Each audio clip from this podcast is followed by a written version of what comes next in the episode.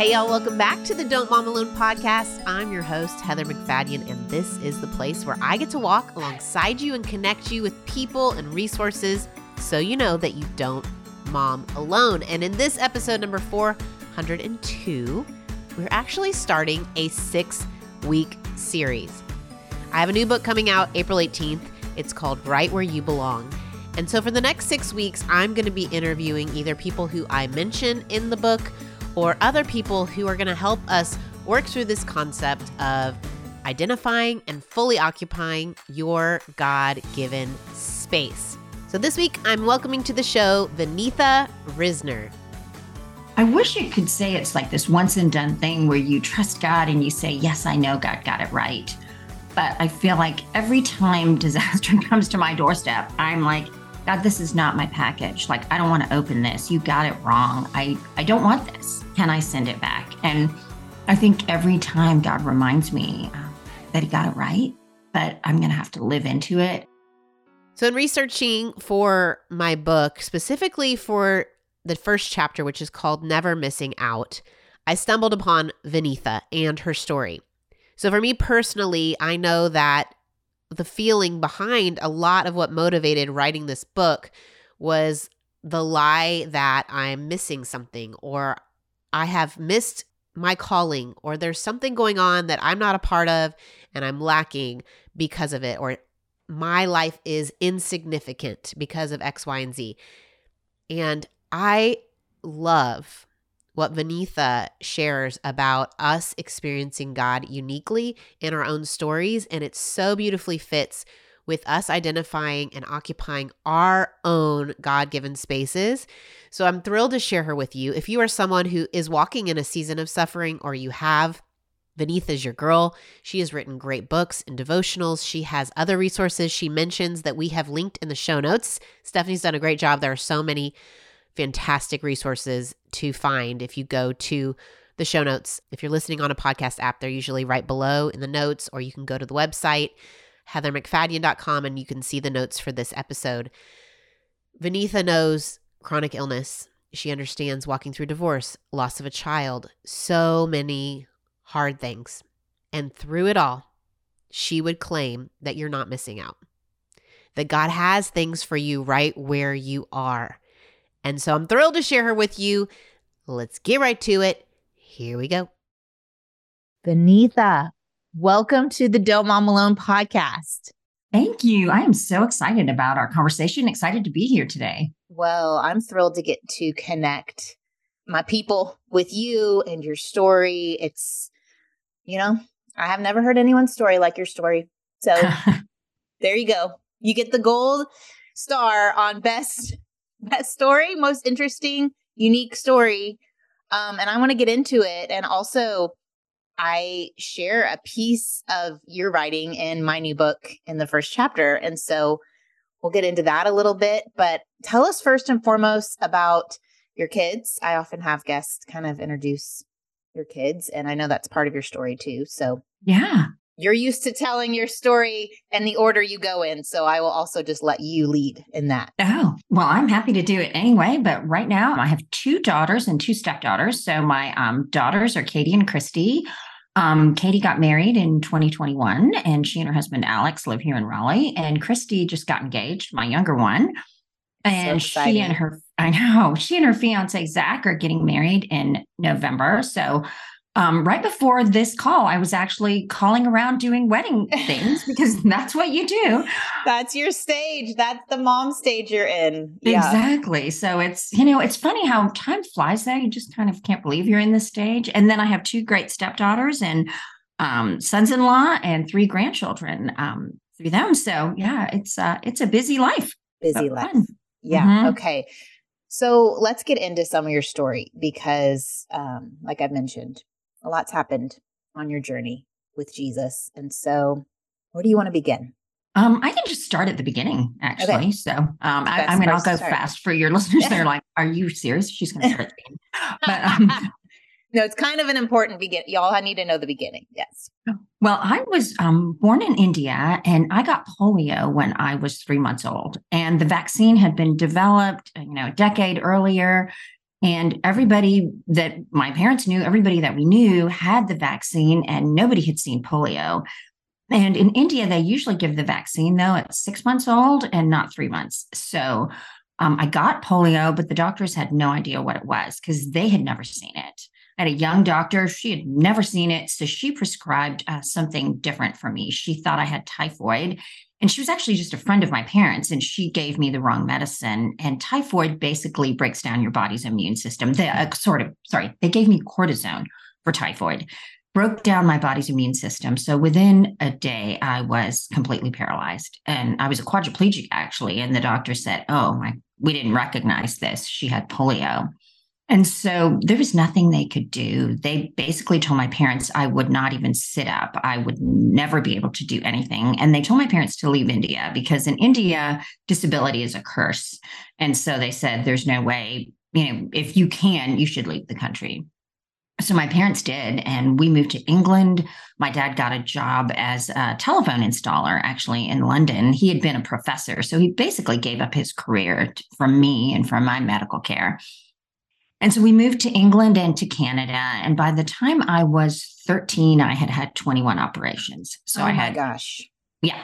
Not, something you can say really quickly and if anyone's had one operation they recognize this is like a lot. It was it was a lot. And it was a lot Heather because my parents didn't have a lot of money so we were in a free hospital in Canada.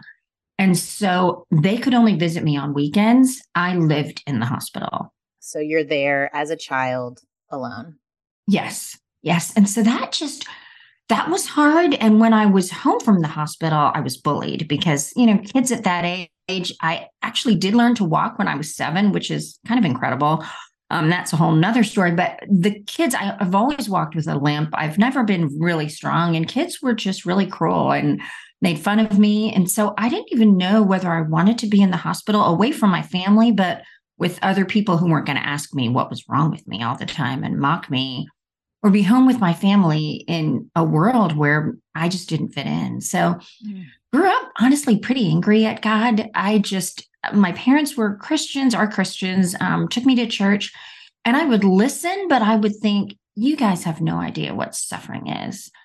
And so I was angry at God until I got to high school. And a friend of mine and I would um, go to FCA, which is Fellowship of Christian Athletes, because we were interested in the boys. I had nothing to do with God. I didn't even think about God.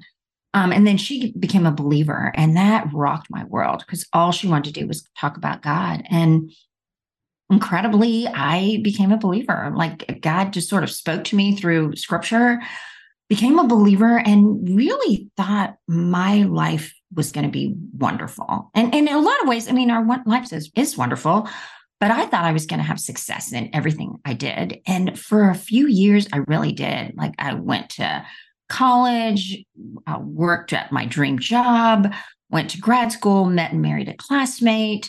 Everything was perfect. And then, Heather, life fell apart.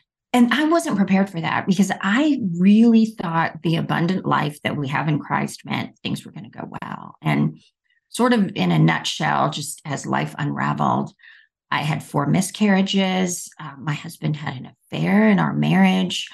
I had a son who had a hypoplastic left heart, who was born actually in between the two daughters that I have now, Paul and he was doing fine, but the doctors took him off his medicine.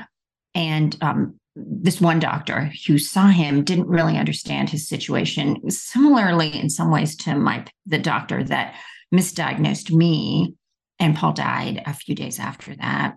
Then I was diagnosed with post polio syndrome, which means that my body's going backwards. So eventually, I will end up the way I was when I first got polio, which was a quadriplegic. And I didn't really understand what that would mean when I first heard it. Like, I don't know, I'm sure there are people listening that you get a diagnosis, but it doesn't feel real. Like you hear something is going to happen, but it doesn't feel real till it starts happening. And so they basically told me I needed to stop doing everything that I'm doing, I was doing, because with post polio, basically your body starts wearing out and so the more you do, the weaker you get. And mm. so they said your strength, they told me my strength and energy was like money in a bank. And so everything I did was making a withdrawal. So right now I I use a wheelchair more than I walk. I don't write very often with my hands. I use voice activated software. Um, so my life has gotten quite different um, over the years, and just adapting to that. And then my um, my ex husband came home and told me he was leaving for someone else.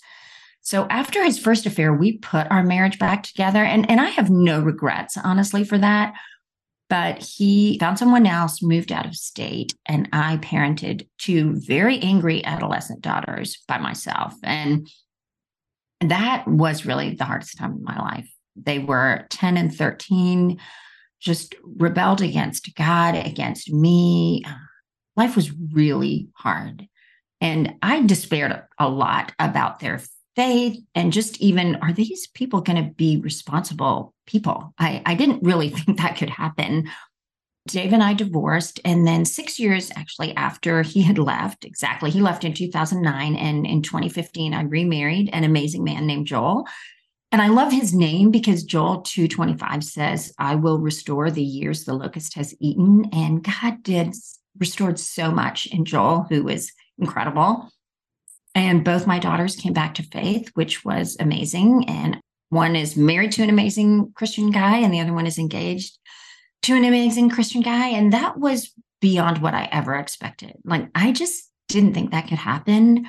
And one of the verses, I was just thinking about this just now, um, that I clung to is that God brings life to the dead and brings things okay i will have to quote it for you i will do that in a second but um mm. basically the things that we see are not always the things that are going to and i feel, felt like and i'm thinking a lot of people listening are parents with kids that um you're just wondering where are they going with their oh. behavior and i mean like, we wonder raising that my hand and i'm like yeah, I mean, over here. Yes, no, I'm, you wonder I'm that. very encouraged by your story. Yes, yes. Yeah, I mean, even when they're three and they're being super difficult, you're like, what am, am I going to be visiting them in jail one day? No, Maybe that shows real. you where my mind goes. No, I mean that's that's the real real. That's a lot of moms, and then you get super close to oh, you're making decisions that legit are illegal. So that, yeah. could get you in jail. Mm-hmm. Exactly, exactly. Yeah. And where's your heart? Like, is yes. it surrendered to God? No, it doesn't look like it. Yeah. I mean, and a lot of times kids make a profession of faith when they're young and then they walk away and you think, what was real? Yeah. And that was my question a lot of times was what was real? Because they're not acting like believers. And I have a friend who said parenting is a long game mm. when my kids were walking away and, and being so difficult. And that was really some of the best advice is it's, it's a long game.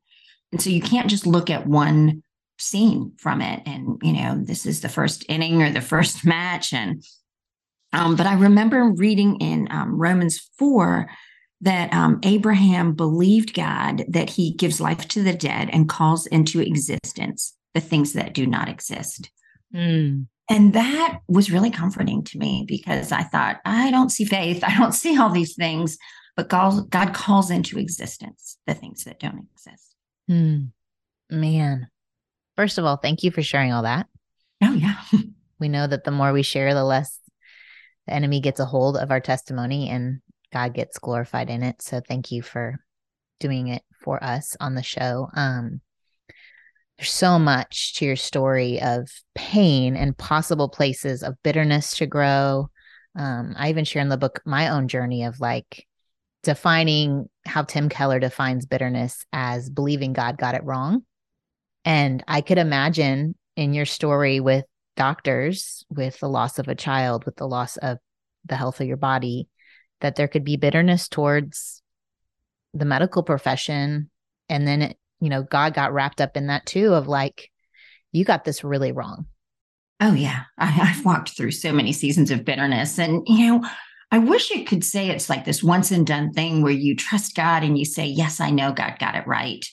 But i feel like every time disaster comes to my doorstep i'm like God, this is not my package. Like, I don't want to open this. You got it wrong. I I don't want this. Yeah. Can I send it back? And I think every time God reminds me um, that He got it right, but I'm going to have to live into it and, and wait and trust Him in the dark, because I think um, a friend of mine says something similar. She always says, "This isn't the ticket we bought," and I think we look at our lives and say, "This isn't the ticket we bought," and and God mm. got it mm. wrong. And I would say my first uh, experience with that was when my son died. And I was just so sure that God was going to be glorified through his life. And we had been praying and felt like we were faithful. And it just didn't feel like God would do that to someone who was faithful. And it really reoriented my theology, though, honestly, Heather, when that happened. I really had this functional theology that if you love God and and read the Bible and do mm. the stuff that God calls you to do, then those things aren't going to happen.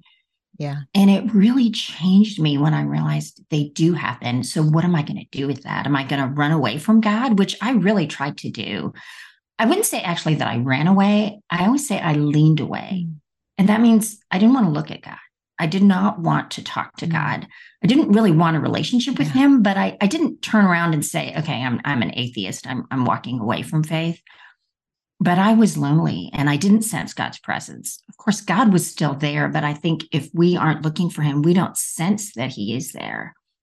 And I felt very alone. And it was really in mm. calling out to him and and asking him to change me and fill me that I came back to really wanting to be in God's presence and realizing, and this has been an overtime thing, that God uses everything for our good and for his glory. And I think sometimes we have to say that seeing nothing. And a lot of times we don't see anything. I mean, I don't know if I will see this side of heaven all that God did in in taking Paul, but I have to trust that God is going to use this one day in and is using it in ways that I can't see or know, but trust that he is such a word. Oh my goodness. We could sit on that for a long time.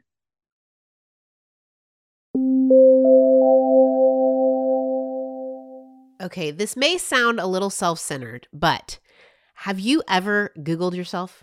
Have you ever looked for your name on a search engine? You would be surprised by all the personal information that is available online. Your name, your home address, your phone numbers can all be found easily.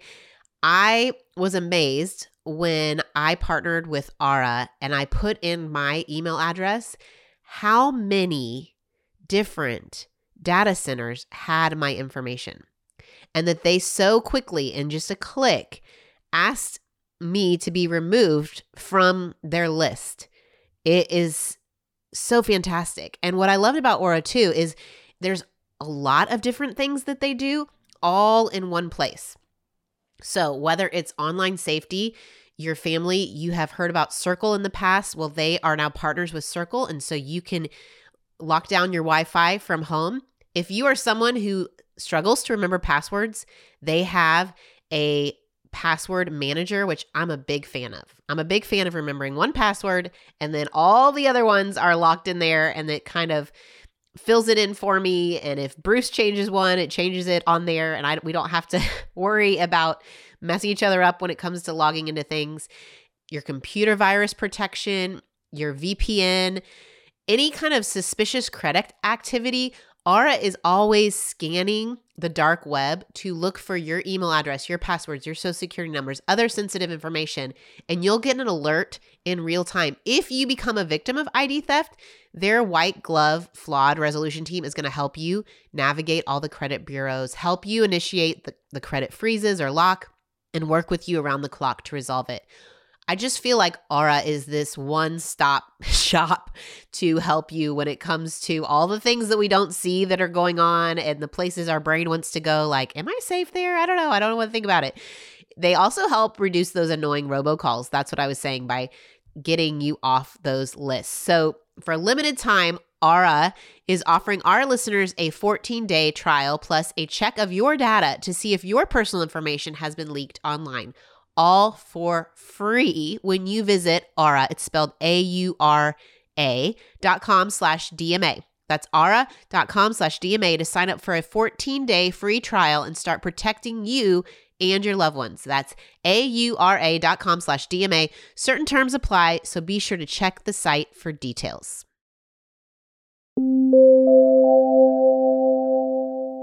So I haven't shared with you what I wrote about you in the book, but I was going to read it because this chapter is called Never Missing Out. And it's this lie we believe, right? That, and I'm sure Vaneetha in the hospital, Vaneetha not getting to use her body, you know, all the places where your story is not the typical journey. The lie that could be believed is I'm missing out on something.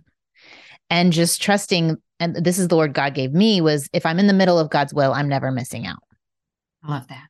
Then what's hard is when we're in the suffering places, is this God's will, right? Like, what is God's will? like, surely this amount of suffering couldn't be God's will. And that's what you're saying. Like, God got it wrong.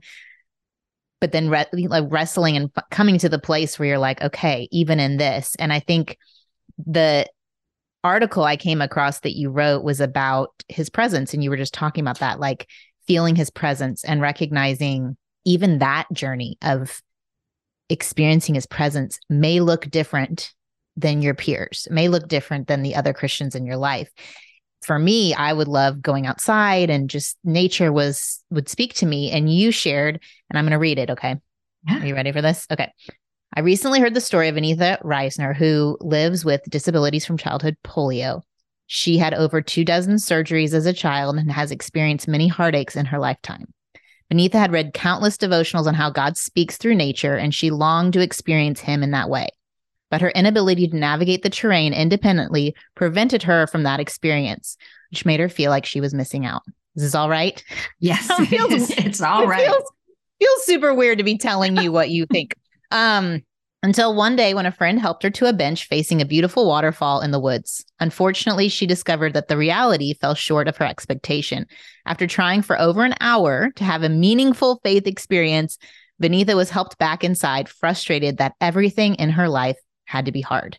Wondering why God showed up for other people but not for her, she sat down at a desk and opened her Bible to the same passage she'd been reading outside. This time, the words jumped off the page. She felt encouraged and embraced by God's presence. Beneath the notes, and this is your quote I wasn't missing out. I didn't need to go anywhere special to experience God. He wanted to meet me where I was in a way that was readily accessible to me. I didn't need to feel jealous that other people climbed mountains and sat by beautiful streams to commune with God. God meets me in different ways. Mm. Yeah, I so remember that.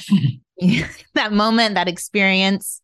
Yeah, I think that there are moms who it, it may, it's not a physical disability that's keeping them, but perhaps it's a newborn. It's it's three young kids. It's balancing working outside the home and and they're trying to meet with God and they're like frustrated that it's not the way they used to or it's not the way they see a friend doing it. And so I think it resonates on so many levels, but talk to us about your journey. Like how did you connect with the way that God meets you?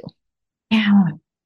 Well, I would say through most of my life I always read these passages where people were, you know, at the base of a waterfall or on a mountaintop and, you know, they hiked for miles and it was amazing and there was God. And so I always thought, wow, I I am missing out. And maybe there's this incredible experience of God uh, to be found outside. And I know that people do find that. Mm. But it was it was such an interesting day when I was sitting there and I was with a bunch of people and they were all talking about how amazing that experience was. And I think it was so kind of God to let me be in that experience and realize that's not where he meets me. And I really was pretty frustrated when I got back to my room and looked out the window and was like, why didn't you meet me? Like, why did I just feel I felt cold and I felt irritable and I, you know, nothing felt comfortable for me. And yet God met me even in that moment. Like, this is where I meet you. This is where I've placed you. This is this is where I'm going to meet you. I'm not going to expect you to climb mountains or do things you can't do to meet me. Mm. And that time was so sweet and so special. And and I do think that speaks to like all the moms out there that think, okay, I don't have three hours like some people, or I don't get to go to conferences. Like those people come back from conferences just talking about how it's life changing. And I remember thinking, I can't go to conferences like that.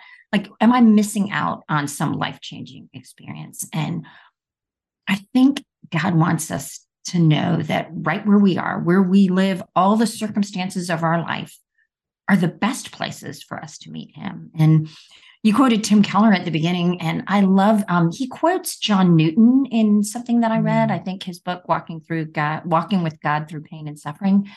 And John Newton says, "Everything is needful that He sends, nothing can be needful that he withholds. And I mm. think realizing nothing can be needful that he withholds, whatever we don't have, we don't need. Um, has been really significant to me when I think if I had only gone to that conference or if I could only do that, then things would be so much better. And realizing, no, they wouldn't be. We don't need that if we don't have it. Yeah. That's really good. It goes with the second chapter of my book is about occupying your God-given space, like mm. trusting that where he has you and the places he has you, even the hardest places and the suffering spaces are within his design for you and that you're not missing out, but this Hebrew definition of humility actually being to occupy your God given space. So it's in humility, not just like humbling circumstances or humbling character, but this idea that we are holding a posture of humility and trust in who God is if we recognize what he's given us to steward and what he hasn't. And like, I love that what quote you just said, like, and trusting that there's a reason why it's not in our space right now. Yes. Like you have walked through circumstances that have humbled you.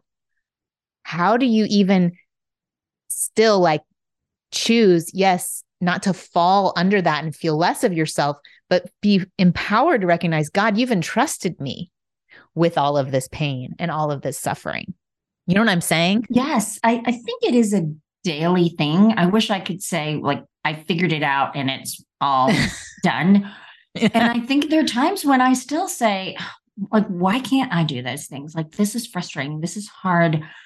And yet, I feel like when I'm able to even just confess to God that that's how I feel, rather than feeling like I need to have it all together. And I, I feel like that is what God has used to change me is not assuming that I have to be different, but recognizing this is where I am. Like I'm not satisfied with where I am.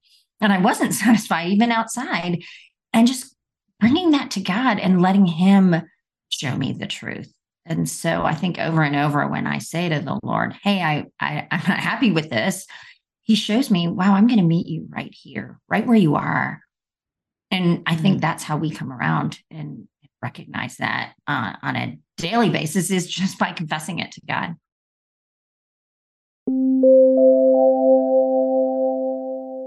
Okay, with launching this book, I am doing a lot of interviews. I'm having to put on makeup, y'all, every day. Okay, it's a big deal. And I am not someone who has fake eyelashes, but I'm super thankful that because of Thrive Causemetics, I can look like someone who wears false eyelashes.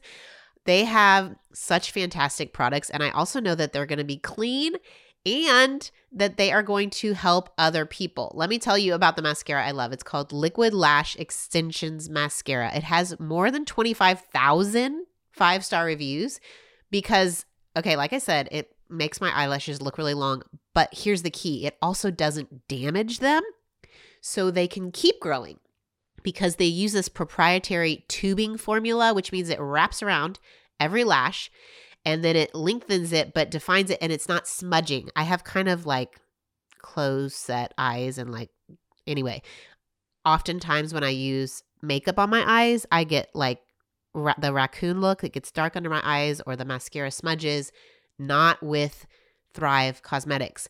and it comes off really easily again so that it doesn't get damaged. I just use warm water and a washcloth and these little tubes on each lash just slide right off. It is literally their best selling product from Thrive Causemetics. So, if you want to check it out, 100% vegan, cruelty free, and know that it's called Thrive Causemetics, spelled cause, for a reason because part of their mission is with every purchase, they support organizations that help communities thrive, whether it's domestic abuse, homelessness, cancer, so many things. So if you want to try Thrive Causemetics for yourself, you can get an exclusive 15% off your first order when you visit thrivecausemetics.com forward slash DMA. That's Thrive Causemetics. Remember, the cause is spelled out C A U S E M E T I C S dot com slash DMA for 15% off your first order.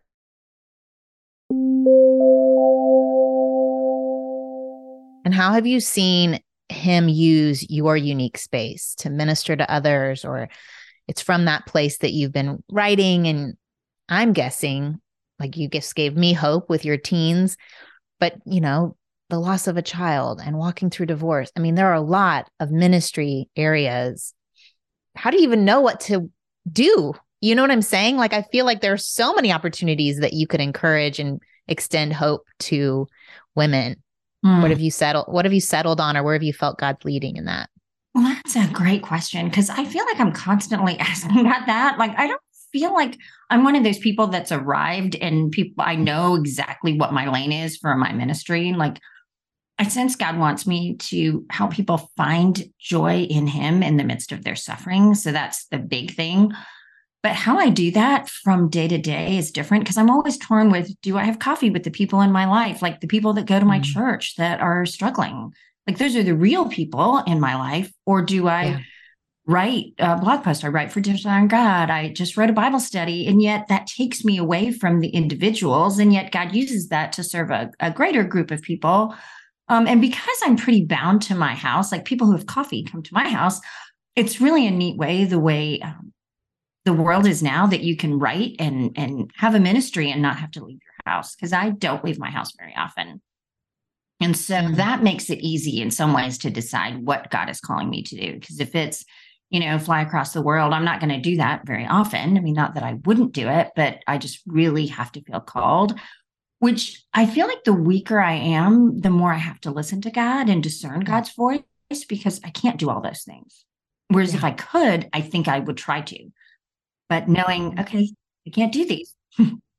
it just sounds like i mean in in the book we walk through various boundary lines and it sounds like there's very clear boundary lines if it requires this of me it's a no yes. and i think as a lot of women they haven't discerned those or defined those for themselves or they're frustrated that those are the boundary lines. So they're like, oh, I'm like we just talked about, I'm missing that opportunity because I have to say no instead of saying, no, it's a gift.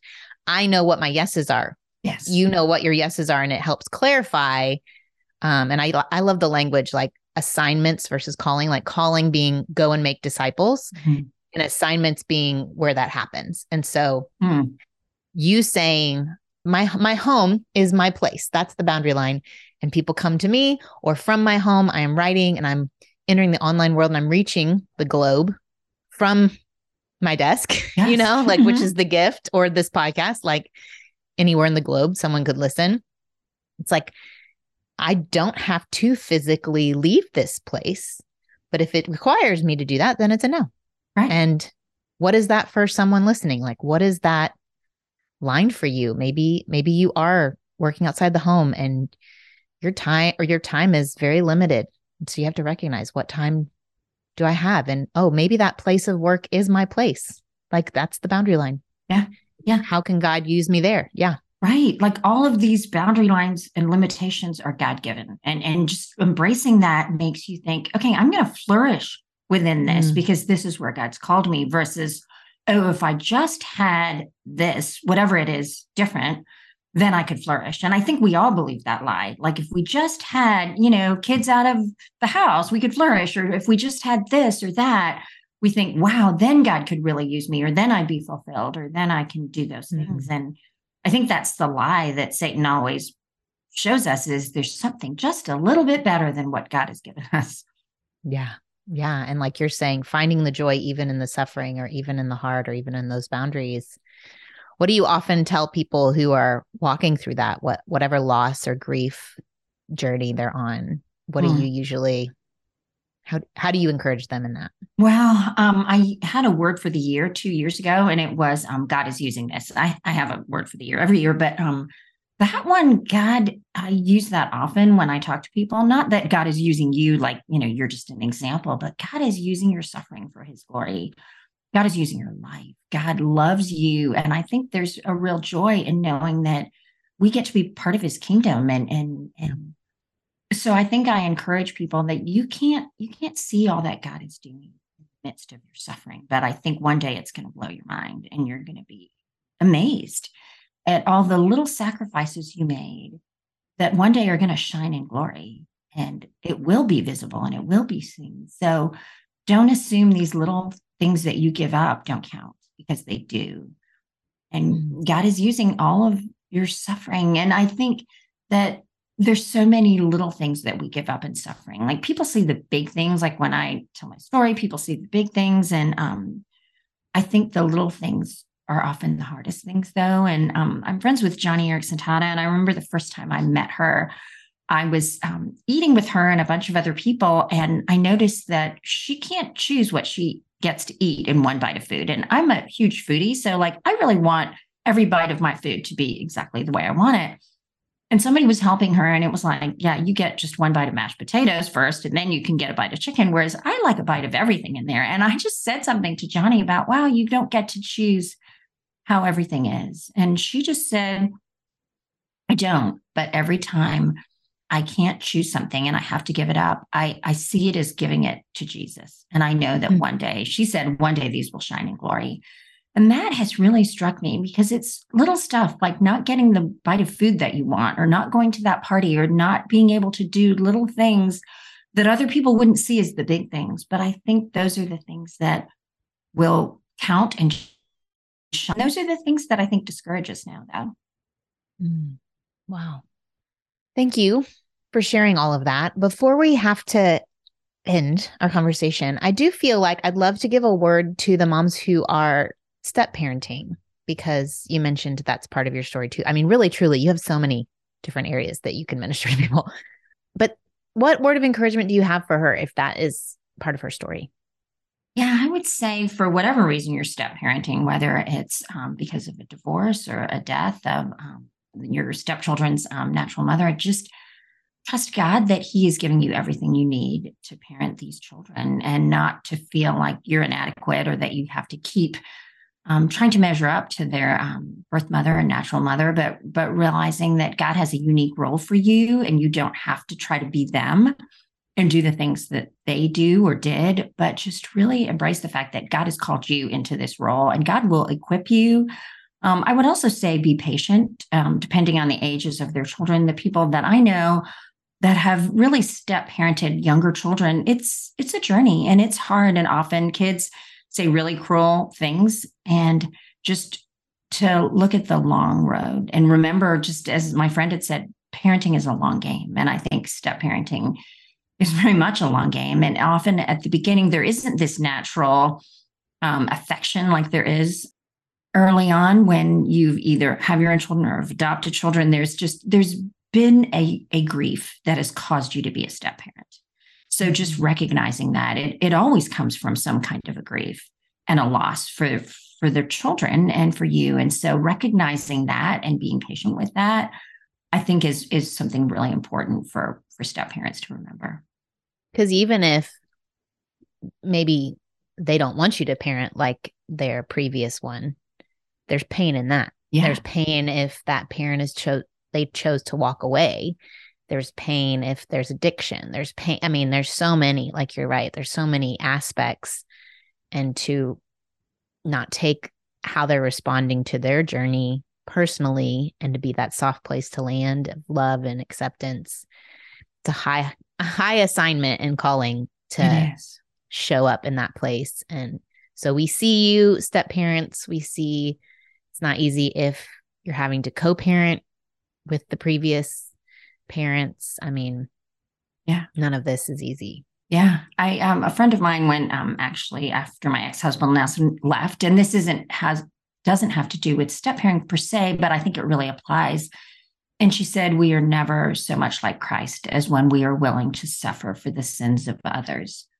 And mm-hmm. I think mm. when you step parent, you are willing to suffer for the sins of others when um, your kid, your stepchildren are angry or don't appreciate you, or there's conflict with the um, the other parent, um, you really often are suffering for something that you didn't really have anything to do with. You didn't create the situation, and yet you were being called to forbear and to not be bitter, even though it would be really easy to do.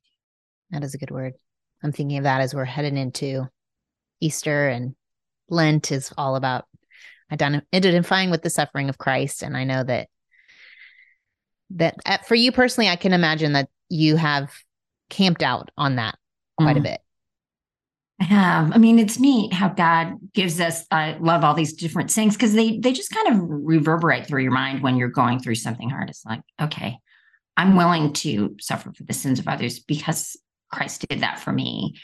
And so I think those things are important. I think acknowledging what's hard is what's Mm-hmm. really helpful. When people minimize it, then I think we feel really alone. Where when people say, This is hard, you are doing a hard job, I think it makes it easier to do than when people pretend like there isn't any problem at all.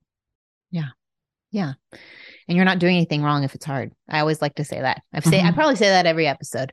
I'm on you're not doing anything wrong if it's hard. Before we go, is there any like a you mentioned that book about John Newton and suffering?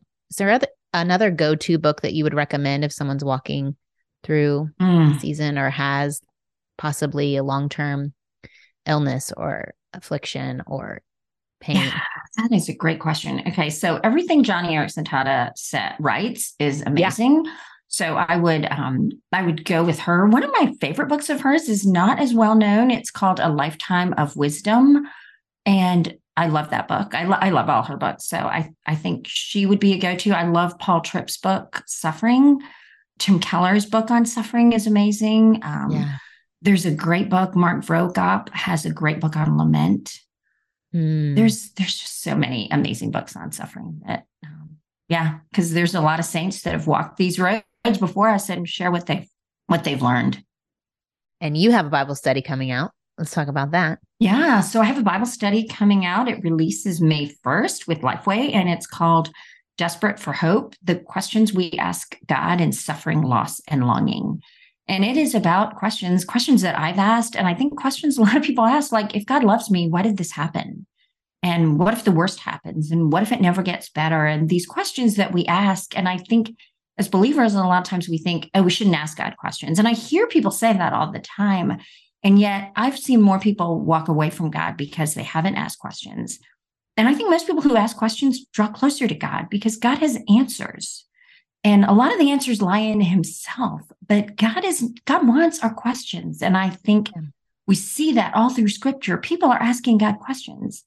And so that's a lot of what the bible study is about is looking at women in the bible who've asked questions and how god has answered and how we can take all of our pain and all of our sorrow to god and really come out with a stronger faith than if we just decided we needed to do it on our own and sort of this trust god. Anyway it's all good.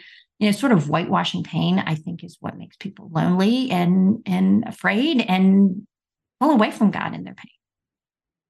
It's like if you blame him for the suffering and walk away versus bringing the blame to him and letting, I feel like when you're asking questions, you're in relationship still, like you're still facing each other. When you have decided you're the cause and I'm walking away, there's no chance for a relationship. There's no, you're not even inviting God into it to say what's going on or hope or, and no, no encouragement can come or healing can come if we blame and and leave. Right. I mean, I think Yeah. qu- questions are some sometimes kind of akin to wrestling. We see Jacob wrestling with God, and wrestling involves hand to hand combat. You look people in the eyes. You are there and fully present. And I think God wants us to wrestle with Him. He wants to be there with us, versus just sort of turning away and, and Yeah. maybe not overtly walking away, but not wanting to be close because suffering is hard, and God wants us to draw near to Him and talk to Him about it versus think we can handle it on our own. Yeah. So I'm pretty passionate about that. Um, I am so thankful for your voice and for all that you're doing and using what God has given you and um, your gifts. And so, thank you for joining me today and sharing some of that with my people. oh, thank you. Uh, This has been a great conversation, and I'm very excited about your book. Well, thank you. Thank you. Thank you for being a part of it. Even if you didn't know. you're Yeah, now- now I can't wait to get it. all right. Have a great one. Thank you. Thank you. You too. I hope that you connect with Vaneetha outside of this episode. That if you or someone you know is walking through something really hard or still processing something really hard, that her words that she's written and just the resources that she shares would encourage you, and that you have been encouraged through her testimony of faith in the hardest things, the things that most of us fear happening. Lord, I thank you that you're God and we're not. I feel like I say that a lot, but I oftentimes lean on my own understanding and struggle to surrender and trust that you have something bigger going on. I thank you for Vaneetha's reminder to experience you right where we are, to see what you've assigned to us, and to trust that you know what you're doing. I pray for anyone listening in the current suffering they're walking through, that through your Holy Spirit, you would be a present comfort, that you your arms would surround them. If there's heartache over a child, if there's wounding that's currently happening, if there's a diagnosis that was just received, Lord, that you would keep them present, focused right now, that you would remind them of the strength you offer when they feel weak, when it feels like too much, that they can't do this anymore, that they can't pray for this thing one more time.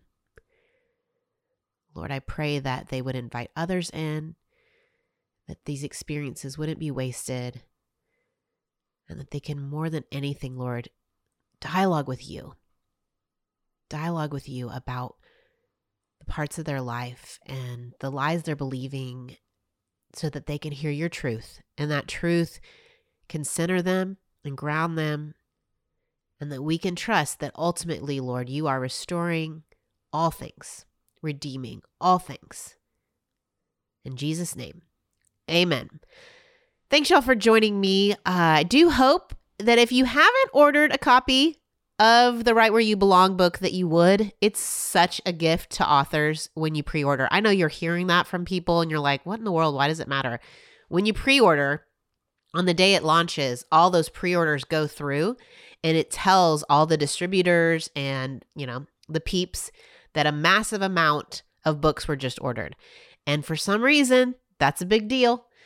So it doesn't really even matter. It, it's probably better if it's from a variety of places. So don't feel like you have to order it from one specific place. I do know Baker Bookhouse has it discounted, um, but Barnes and Noble, Walmart, Christian Book, Amazon, all the places have it. Just Google right where you belong, or you can go to my website, heathermacfadyen.com forward slash, and it's the first letter of each word in the title R W Y B and if you do pre order and you're on that page, scroll down because if you put in your name, your email, your order number, when the book releases, I will send you a link to get a free copy of the audiobook, which I recorded for you, and so many cool stories with that uh, process, even. You will get a copy of that, and I have a limited number of those. So I hope that you get your pre-order in, you fill out that form so that you get to be one of the ones who gets the free audiobook. And y'all, thank you. Thank you for being here. Thanks for your support. Uh, tomorrow, the first episode that I recorded with Candace Cameron Bure comes out officially, and we're talking about never missing out. We're talking about that first chapter of the book. So if you want to head over to Candace Cameron Bure podcast, you can listen to that episode there.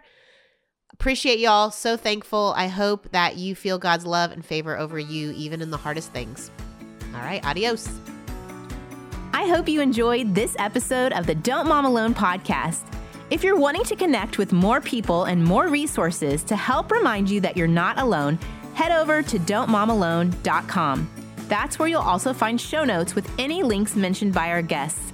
Most importantly, I want you to know the good news the great news that you're not alone because God has promised to always be with you. With faith in Jesus Christ, the one who died for you and rose again, Jesus said when he left, he was going to leave a helper, a comforter, to be with us. God in us. Moms, that's superpower. So while you're washing dishes at your kitchen sink, while you're driving to and from work, while you're feeding that baby late into the night, while you're cleaning sticky floors, God promises to be just as present with you as when you're worshiping in a church pew. As it says in Zephaniah 3:17, "The Lord your God is with you. He is mighty to save. He takes great delight in you. He will quiet you with his love and he will rejoice over you with singing." Now that's good news. Have a great day.